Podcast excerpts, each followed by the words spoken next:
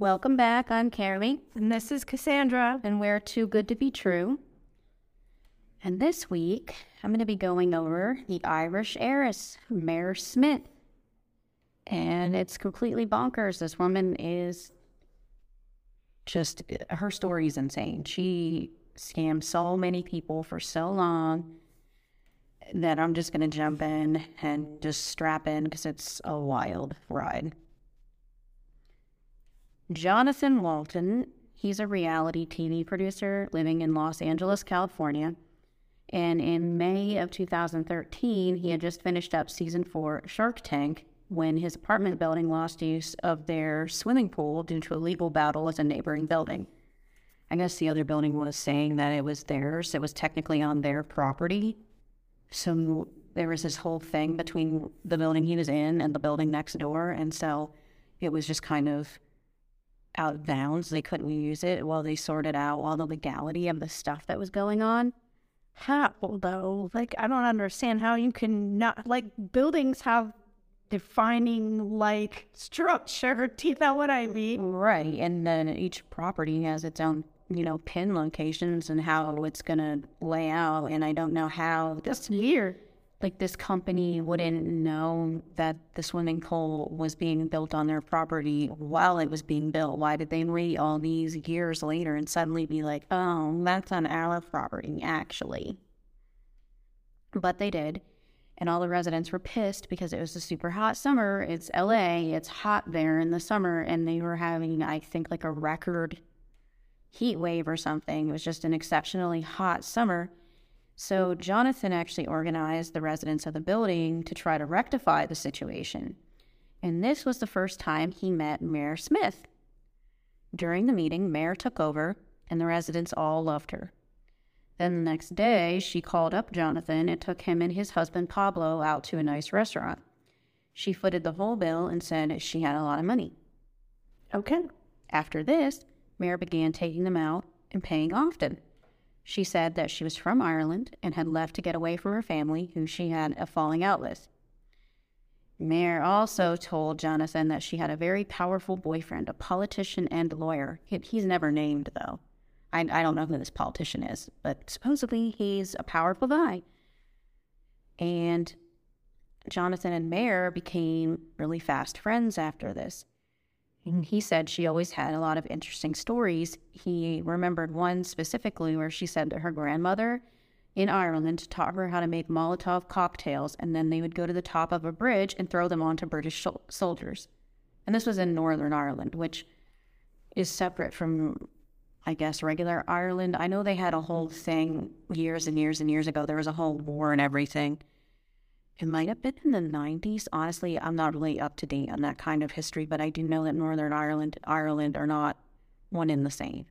Yeah, I think I remember something about them. Maybe even in school. I don't know. I just think I, I do remember them being like separate things. There was like some sort of, like you said, like a war, and then Right. they became separate.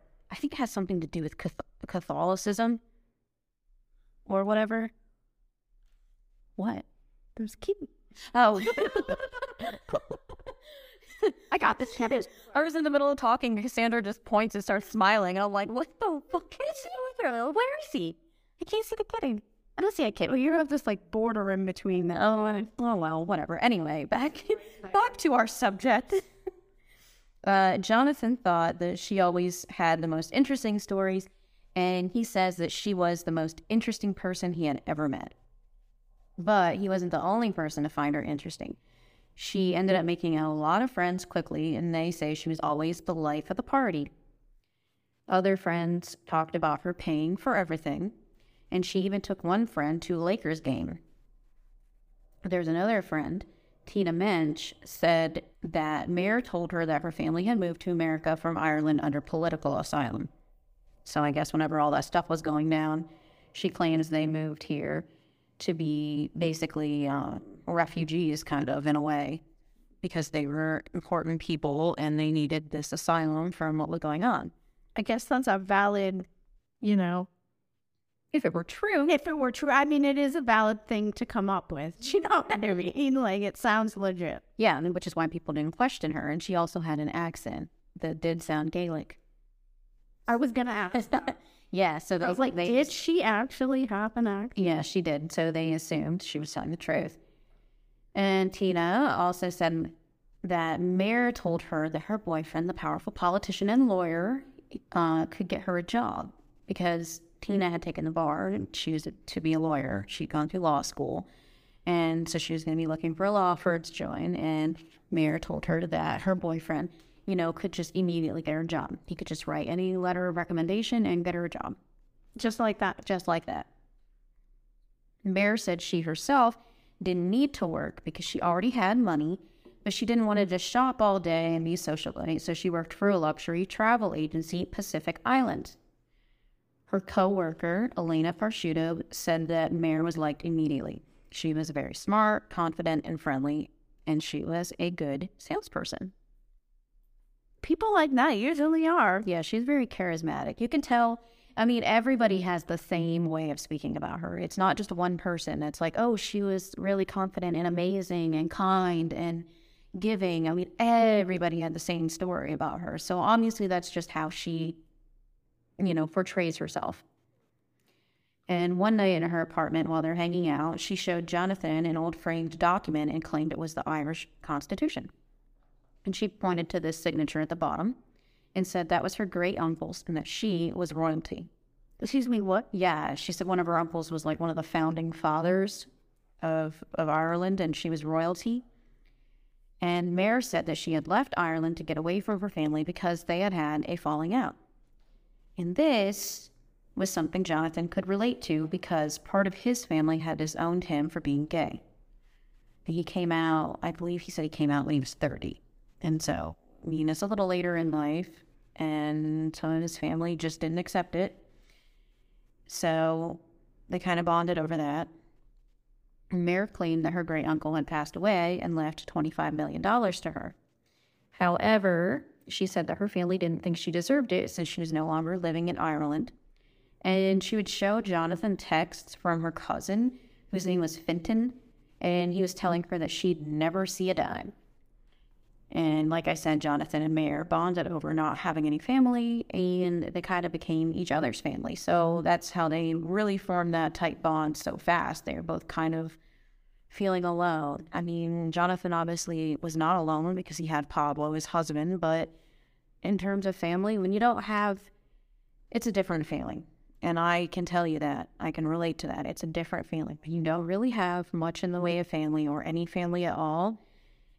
Even though you might not be alone because you might have a partner or really good friends or, you know, chosen family, like you and Jay are my chosen family, for sure. But it's not the same. I get what you're saying. Like it just it's not your it, it just you you have that sense of abandonment from your actual family. Right. Yeah. Right. And I mean, you you heal from it, but then you don't in this in a, in a way. I mean, it's just it's difficult to really explain, but yeah. So that's they kind of bonded over that. One day, Mair showed Jonathan an email from her barrister, what we would call lawyer. That's what they call lawyers over in Ireland telling her that he found a clause in her uncle's will that if any heir is convicted of a felony, they forfeit the money. Which, like, why the fuck would he even. Why would he send that? Like, that's just a random ass thing to send. Yeah. Like, oh, out of nowhere. By the way, and if you're ever convicted of a felony, you don't get any money. Yeah, for her to bring that up, that's kind of weird because it's like kind of out of nowhere. Yeah. You know what I mean? And it's because she's setting something up here and right. get into that. So at this point, Jonathan wondered if the family might try to set her up to be convicted of a felony so she couldn't have the money. Well, about a month goes by and he gets a call at work from Century Regional Detention Center. It was Ma'am. She claimed that's exactly what happened. Her family set her up. She said they framed her for stealing $200,000 from her employer, Pacific Islands, which she was actually working for them. And she said that she was framed for stealing this money. After speaking to Mair, her political boyfriend, the politician, he then called Jonathan and said that he couldn't bail her out because he was married and he didn't want his wife and kids to know that he had a side piece. because once you bail somebody out of jail, that becomes public record. Hold up. It's So like this whole time, the supposed boyfriend is married. Yep. With children, no less. Okay. Yeah, so she's the side chick. Well, Jonathan, being Jonathan, the nice, kind person that he is, and he loves Mair, that's his best friend, that's his sister. He decided to do anything he could do to help her, and he found a bail bondsman that would get her out of jail for $4,200. So he paid it, and then Mair did pay him back the next day. So now he's at a point where he's like, okay, she's going to pay me back for whatever I pay for her. So it's fine. I can help her. But was she actually in jail? Yes. She was actually in jail, yes. And he did bail her out.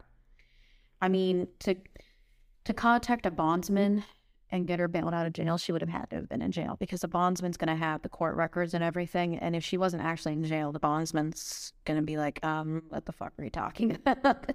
That's why I was like confused because I was like, if she made that part up, they would have found out. We contacted a bail bondsman. I was like, okay, so that had to be actually legit. yeah, she was actually in jail because she had been arrested for this $200,000 theft from Pacific Islands.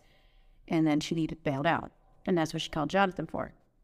So she called him again another day and said that she came from a family of psychics and she had gotten herself a job as a psychic because obviously she got fired from Pacific Islands. So she gets this job as a psychic and she claimed that her gift materialized when she was a little girl in Ireland. She said she always knew things would happen before they happened, but people would laugh at her, so she just stopped telling people, and it was this big secret, and that's why he had never heard of it before. However, it wasn't long before people began going to her to hear their fortunes because they thought that it was legit. A friend, Michelle DaCosta, said that her reading with Mair was impressive. She said that Mair would immediately start out with whatever you were wondering, and she thought that Mair definitely did have a gift. But I mean, in my opinion, again, these con artists, I mean, they have a way too of knowing what's kind of what's going on and what is, you know, what's going on in your mind, what is worrying you. Exactly. I was going to say, like, if she knew these people, she probably knew some of their background. But also, like, some people are just good at reading people. Mm-hmm. And that's mostly people who co- who con people. People who are con artists are very good at reading people. Yes, they're very good at reading people. They're very good at reading the room. They know what they can do and what they Same can't with- do. Yeah, same with businessmen. Like, they just, they can kind of see what you want and gauge, like, what to tell you. Right. What what can they say to get you to buy into? Yeah. Yeah. Well, Michelle then began sending family and friends to Mair because she believed she really was, you know, a gifted psychic. So these are more people getting wrapped into it now.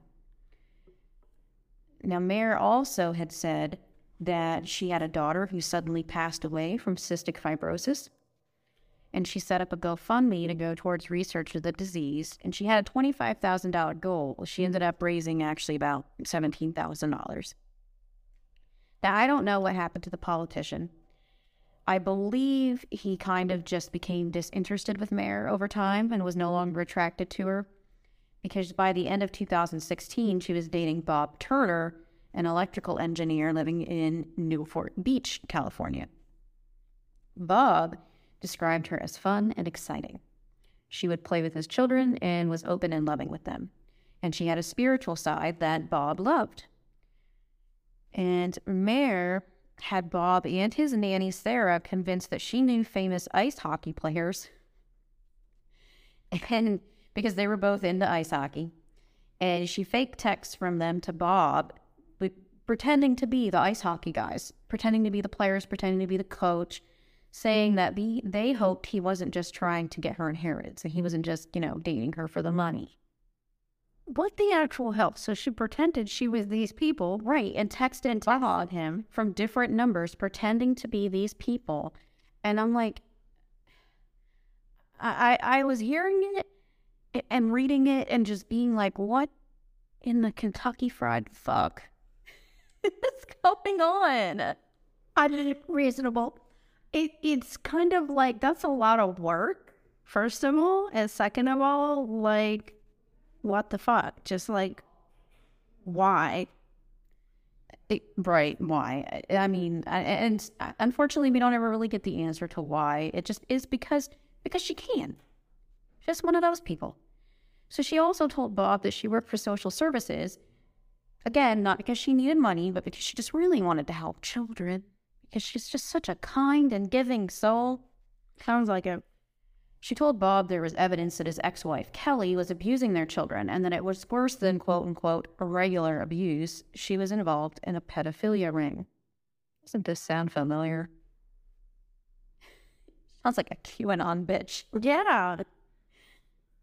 but she's completely just making all this shit up. Mair ended up getting the nanny Sarah fired by faking texts once again from the hockey players because her and Sarah were getting, you know, tight. And the only reason she was getting close with Sarah was so she could do this shit. So, mm-hmm. So she could like use it against her. right. So she was getting Sarah to tell her some personal details about Bob. And then she was pretending to be the hockey players, acting like Sarah was also telling them his personal business. And so they would text him and be like, what the fuck is up with this? You know, they being Mair. And so he just believed that Sarah was spreading his shit all over the place. So he ended up actually firing her. This manipulative bitch. Mm-hmm.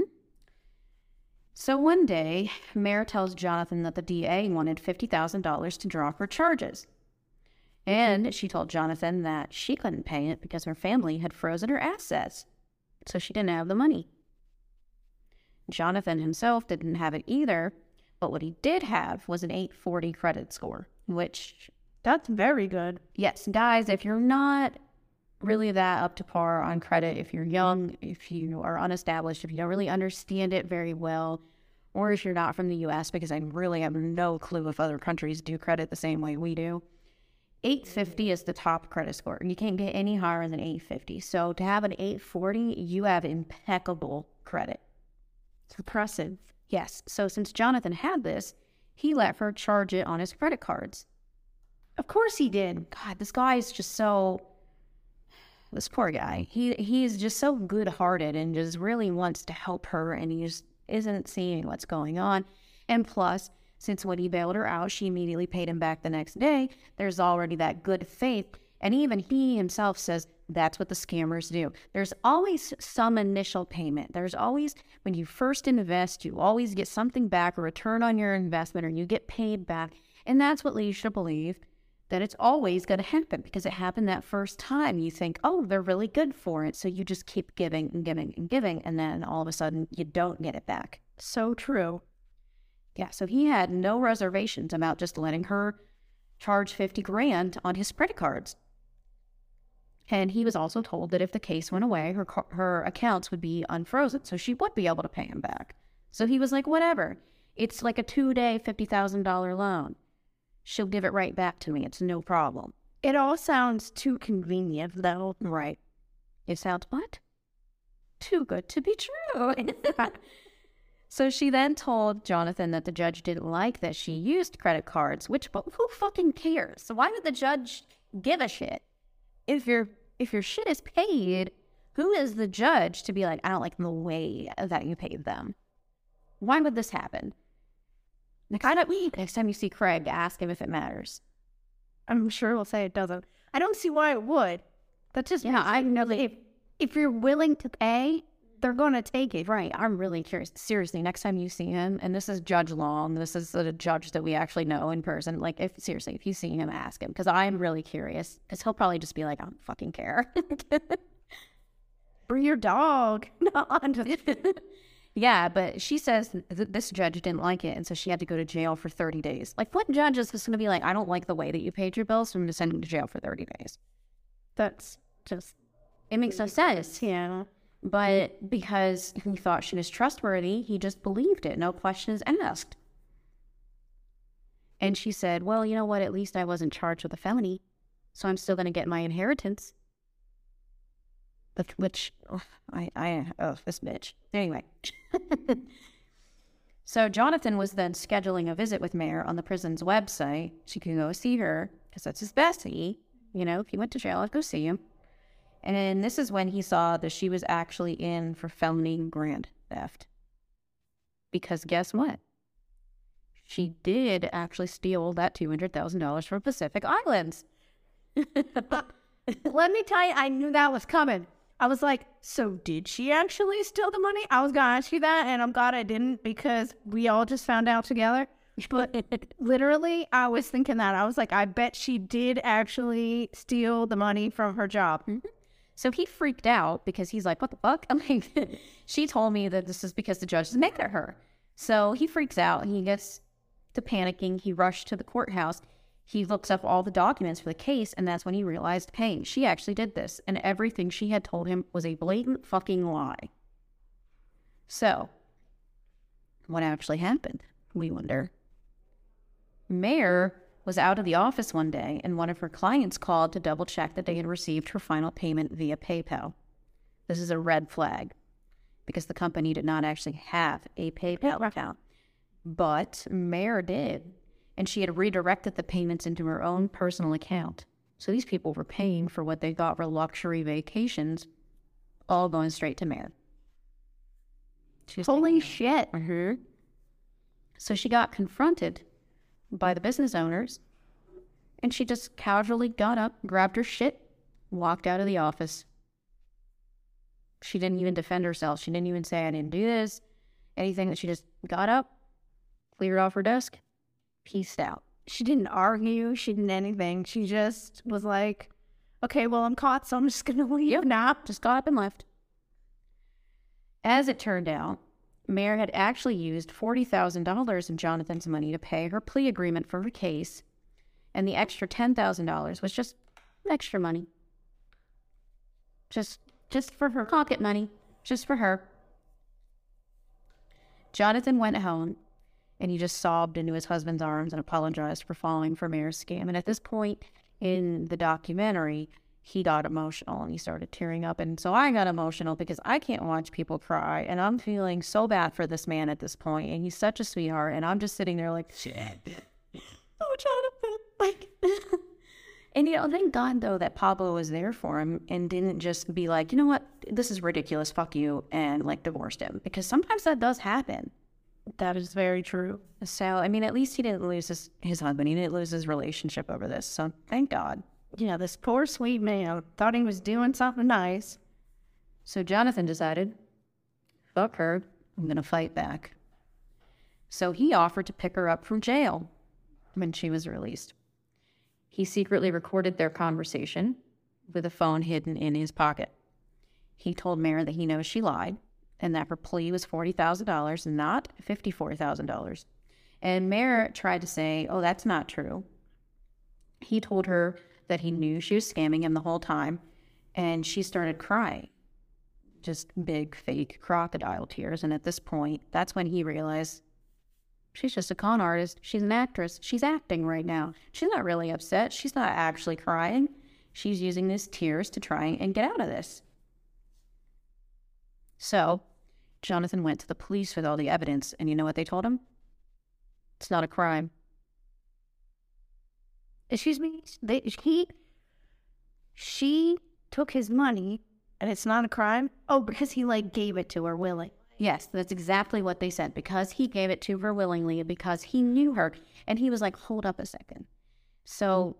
the fact that she she took my money being untruthful that doesn't count. He said this is the same as when people will call up the elderly folk and pretend to be, you know, the IRS or Social Security or something and they get their information. He said, How is this any different? A lie is a lie. That's what I was going to say. I was like, either way, you're being a fraud. Right. I mean, when you're getting scammed out of money, they're not telling you that. They're never telling you the truth. They're never like, I'm going to take your money and just run the fuck away and like never give it back to you and fuck you. What? What would they gain from that? Of course, you're not going to give them their money. She's being deceitful. How is he's right? How is that not the same? It is the same. That's why it doesn't make sense. It's like you'd think you'd be able to go after an individual like that personally known to you just like you would anybody else right that scams you because it is being fraudulent and, and manipulative and like yeah it's really infuriating the police were just like whatever bro such bullshit. It really is. So Jonathan started his own investigation at this point. He's like, well, if they're not going to do their job, I'm going to do it. So he started doing his own thing. He started a blog where he detailed everything that happened. He posted a photo he had of Mair and Bob, the, the boyfriend, in Newport Beach. And he asked people to warn Bob about her because he didn't know Bob's last name, didn't have a phone number or an email, anything. So he put this up there and he's like, if you know him, warn him Right. because she's going to get him. Well, she was trying. She told Bob that she wanted to move to Newport Beach and she's looking at a $12 million home in the area. So she was trying to scam him, kind of using property. She wanted to put Bob on the title for her home and she wanted to be on the title for Bob's Homes, and he had two homes. And he was very successful. He was in the, you know, uh, he's an engineer and he was kind of in the tech field. He, I guess, was behind a lot of the tech involved in making touchscreen phones. He helped develop them. Wow, that's kind of cool. Yeah, he's he's a cool dude, and he did a lot of important work, and he had money, and was not doing badly. So he had these homes, and she wanted to be on the title, and that was going to get her access to his financial stuff. So she's trying, she is trying to scam him. Of course. So, after finding everything out on April 1st, Jonathan reached out to a friend of Mair's, Fran Lozano, to tell her about Mair. And at first, Fran thought it was an April Fool's joke because it was on April 1st. And she's like, Are you, are you kidding? Is this That's fair. But Jonathan let her know he was completely serious. He told her about Mair's daughter who had passed away, Courtney, in the urn in which her remains supposedly were, because Fran had donated to that GoFundMe that Mair set up for cystic fibrosis research. Jonathan let Fran know that he called up the Cystic Fibrosis Foundation and asked if Mair had donated the $17,000 she collected, and they said nope. Sure never got anything from her. Well, we should have figured that. Yeah.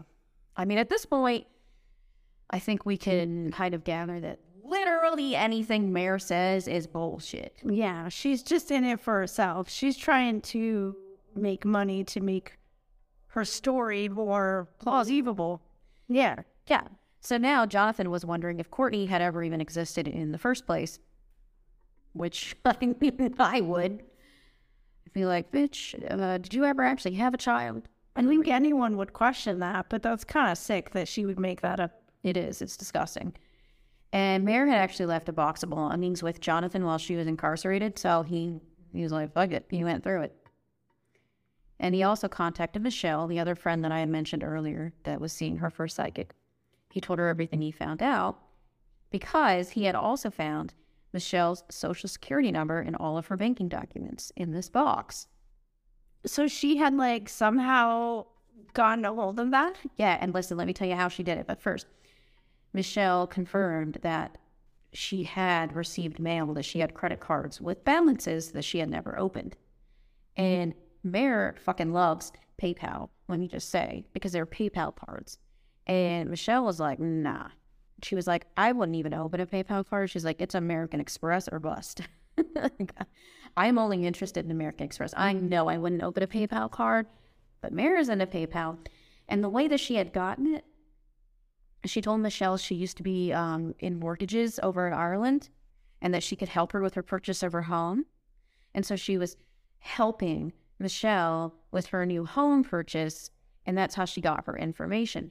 And Michelle had been redacting her social and her bank account information from all the documents, but the very last one she gave her, she didn't because she was like, "It's it's Mair, it's Mair. You know, need I trust her." So she just didn't do it that one time, and that's where she got the information.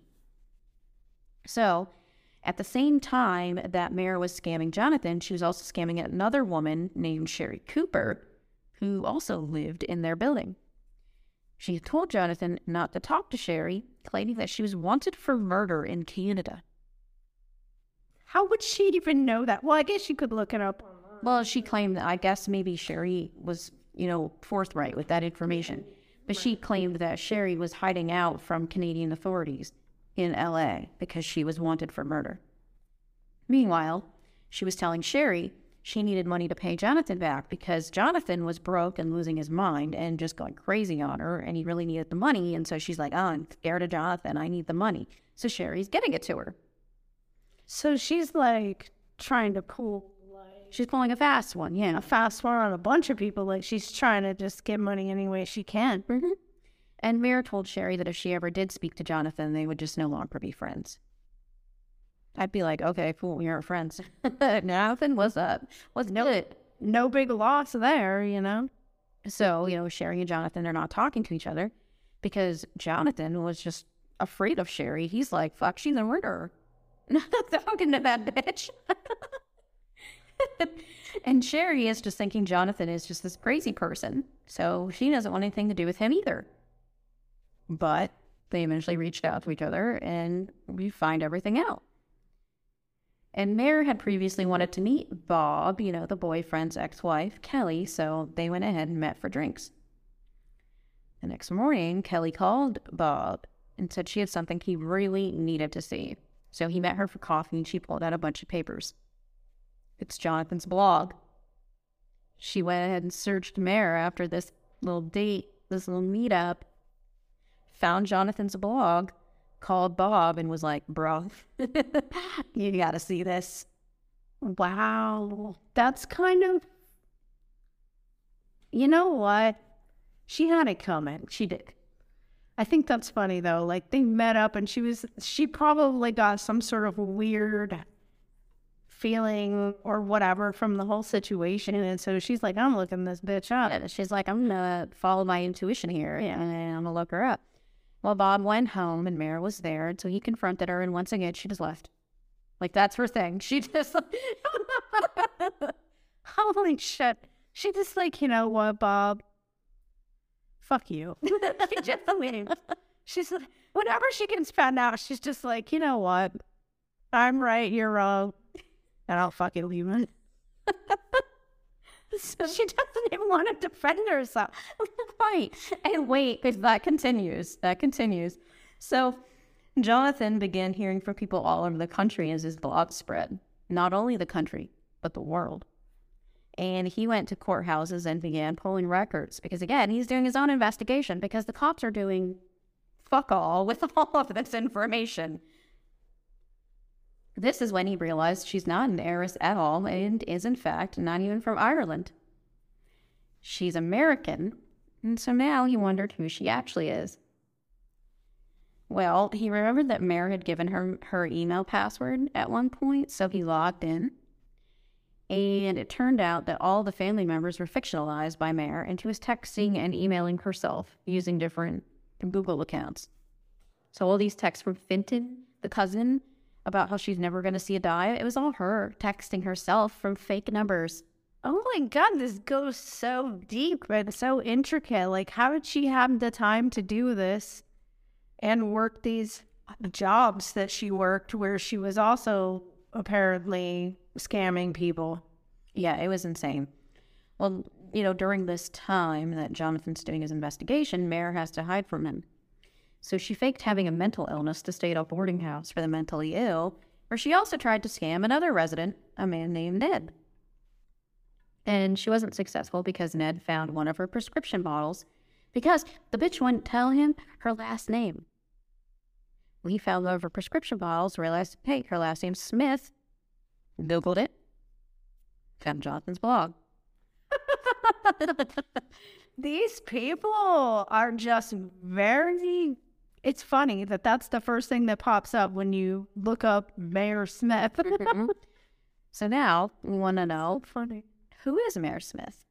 That's what I want to know. That's what I was gonna ask. Where the fuck this bitch from, and what the fuck?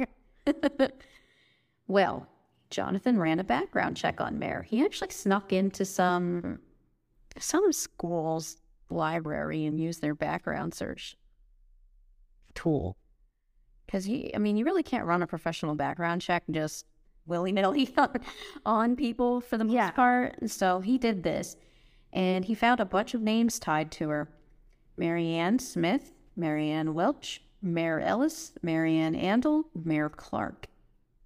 Now, when you run a professional background check, potential relatives are listed, and a Jeff Welch came up in the search, and one of her names ended with Welch. So he's like, hmm, maybe. So Jonathan reached out to Jeff on LinkedIn, of all places.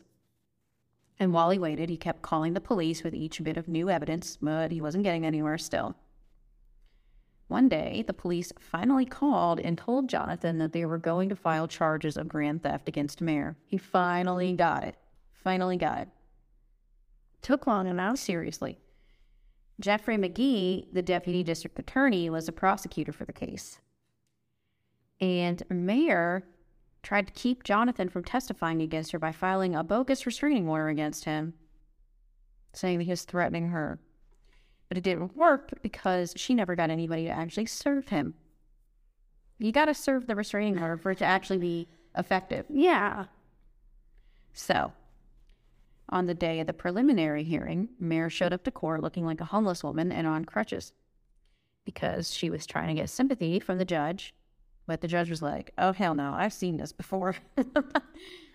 I was gonna say, you gotta be kidding me. And I'm sure that like any judge knows when somebody's walking in just trying to make themselves look as sympathetic as possible. Mhm. Like so that people will just be like, Oh, this poor lady. There's no way she could have done this. She's so weak and sick. No.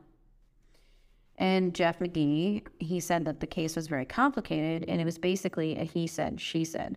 Because it's really uncommon, he said, to have a case where the people know each other so well and are extremely close. Which, I mean, in these cases, I think he's right. I mean, most of the time it's a complete stranger calling from like another country, pretending to be so and so, and they get the money, and you can't even trace them because they're, you know, in India or Nigeria or something.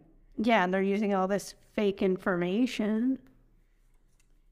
And then the trial for Mair began on January 4th, 2019. And she was charged with felony grand theft. Bob testified against Mair because he didn't want to see her do to anyone else what she did to Jonathan. Then Jonathan took the stand and told his own story. He was pretty in detail. They they did have to tell him to calm down a couple of times because he got very worked up. But I mean, who can blame him? I was gonna say rightfully so. He's, he's upset. I mean, he was scammed out of almost a $100,000 in the end by this woman.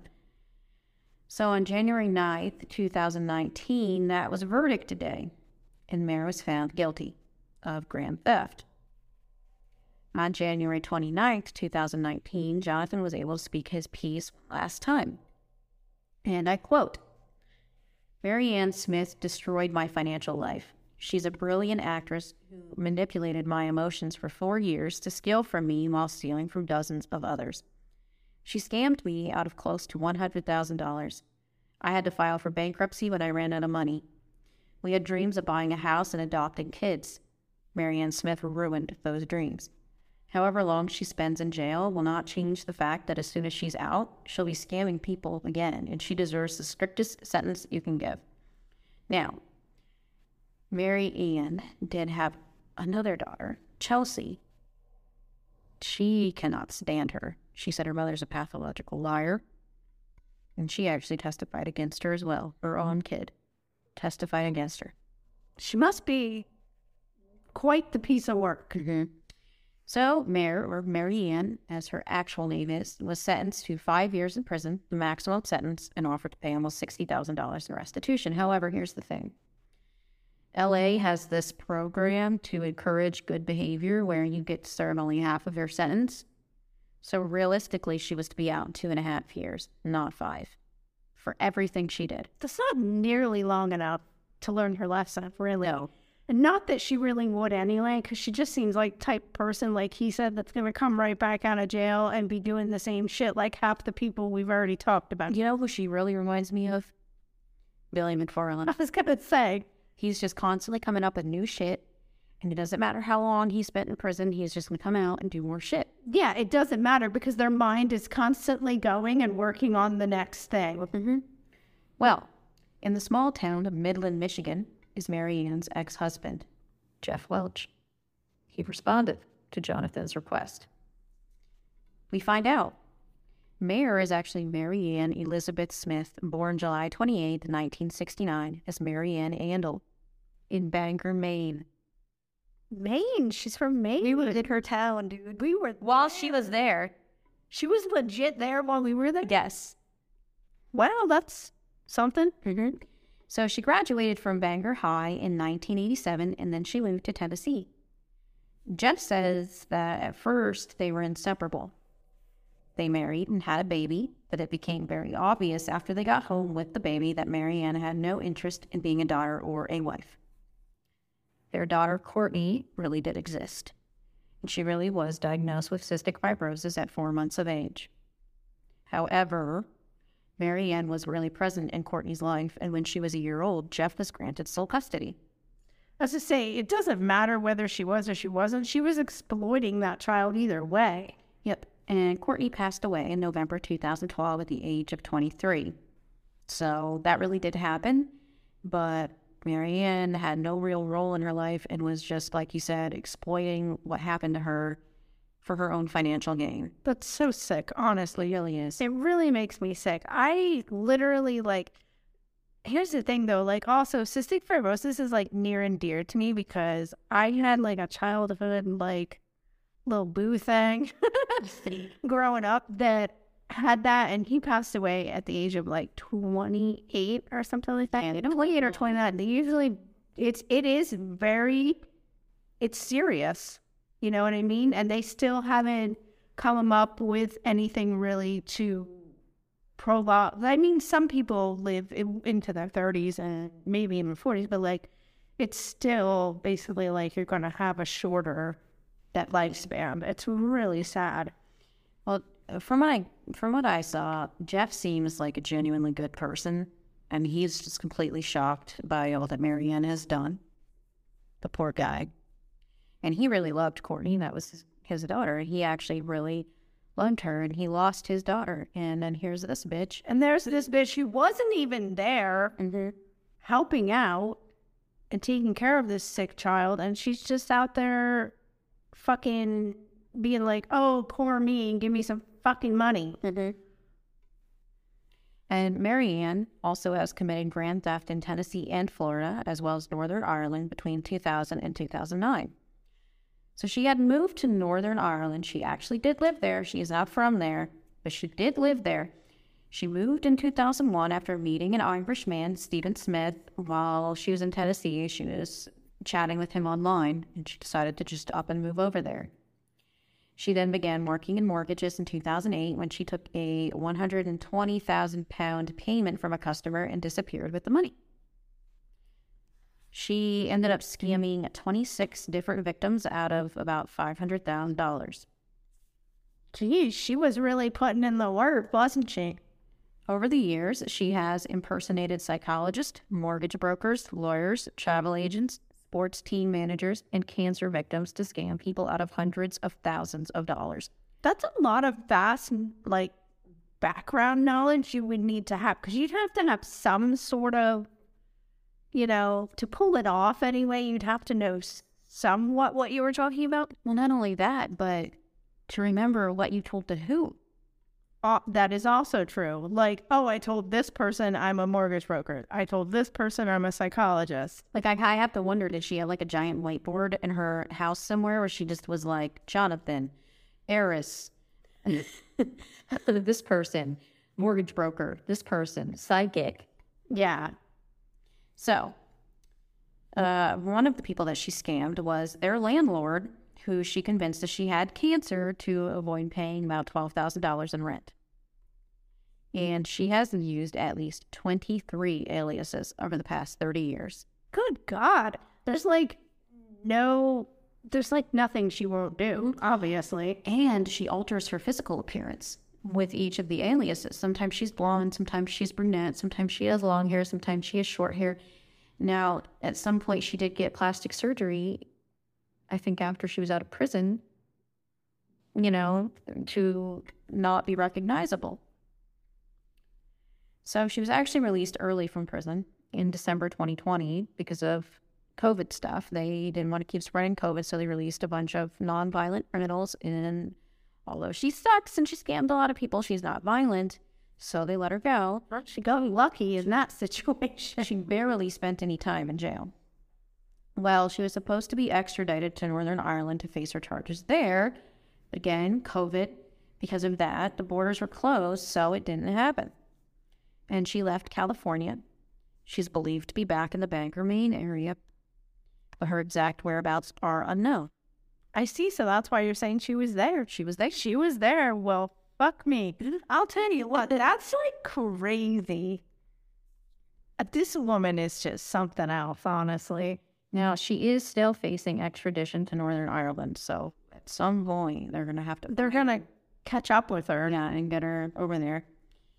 And if y'all are interested in more information on this, because there are some things that I didn't include. I mean, it just would have gone on for mm-hmm. ages had I included every wild story and speculation about this woman.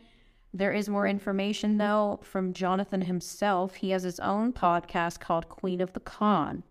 So if you really want in depth information, he has all of that in his first season called The Irish Heiress, I believe is what it's called, where he mm-hmm. breaks down everything and talks from his mm-hmm. own point of view as a victim. At least he found a way to get his story out there. And also, it's like an outlet so you can kind of, you know, not feel so shitty about falling for this bullshit. You know? And then now people, the thing is, like, people shouldn't, though, because they need to understand that these people, that's like their job. Right.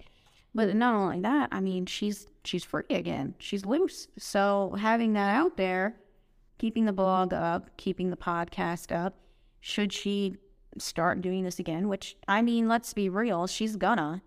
You know, people can immediately find this information and hopefully not get duped themselves. Of course she's going to. And and you're right. It's a good thing that he's got the information out there so that people can be made aware and if they do run into her then they would know that she's a lying scamming piece of shit. Yeah, I mean, and the you know the main takeaway from this would be somebody's asking you for money to to really verify what the fuck they're talking about.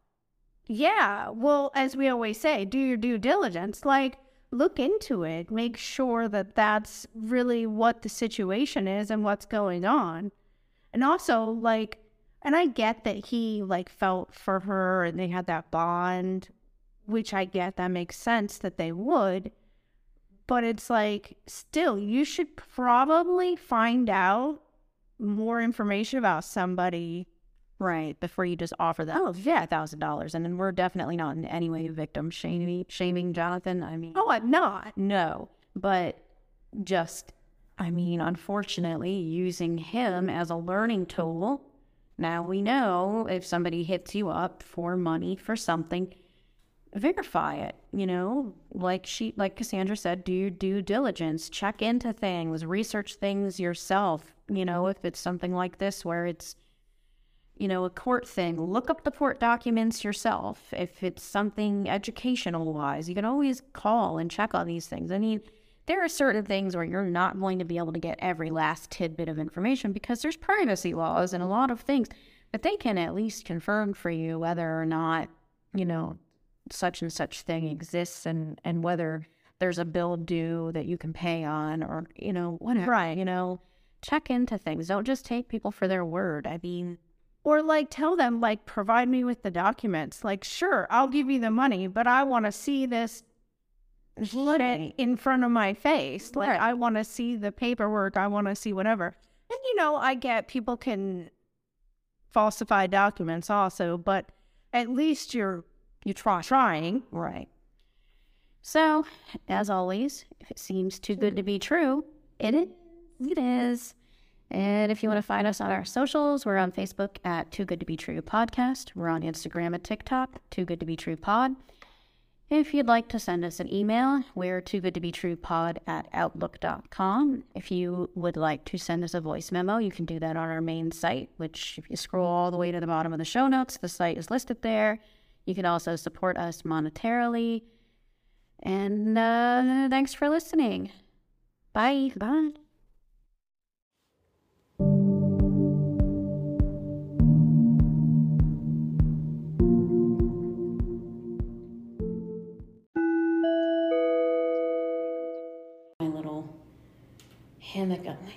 Was so comfortable. I didn't like I didn't know how to put it up at first. I picked some trees and then I realized that they were too far apart or like the trunk was way too thick to make it work. Right. So then I picked two different trees and I put it up. And I purposely put it really low to the ground because I was like, if I do this wrong and this fucking thing falls, I don't want to end up laying here completely winded, have the air knocked out of me, and like dying on the park ground. So I put it, it was super low for a hammock. I only had it like this far off the ground. And I was like, if this bitch falls, At least I'm not getting injured. I'm not gonna die, and I'm not gonna lay here and embarrass myself, I'm, like just writhing around on the ground, like. Ooh, this chair. Shit. Damn.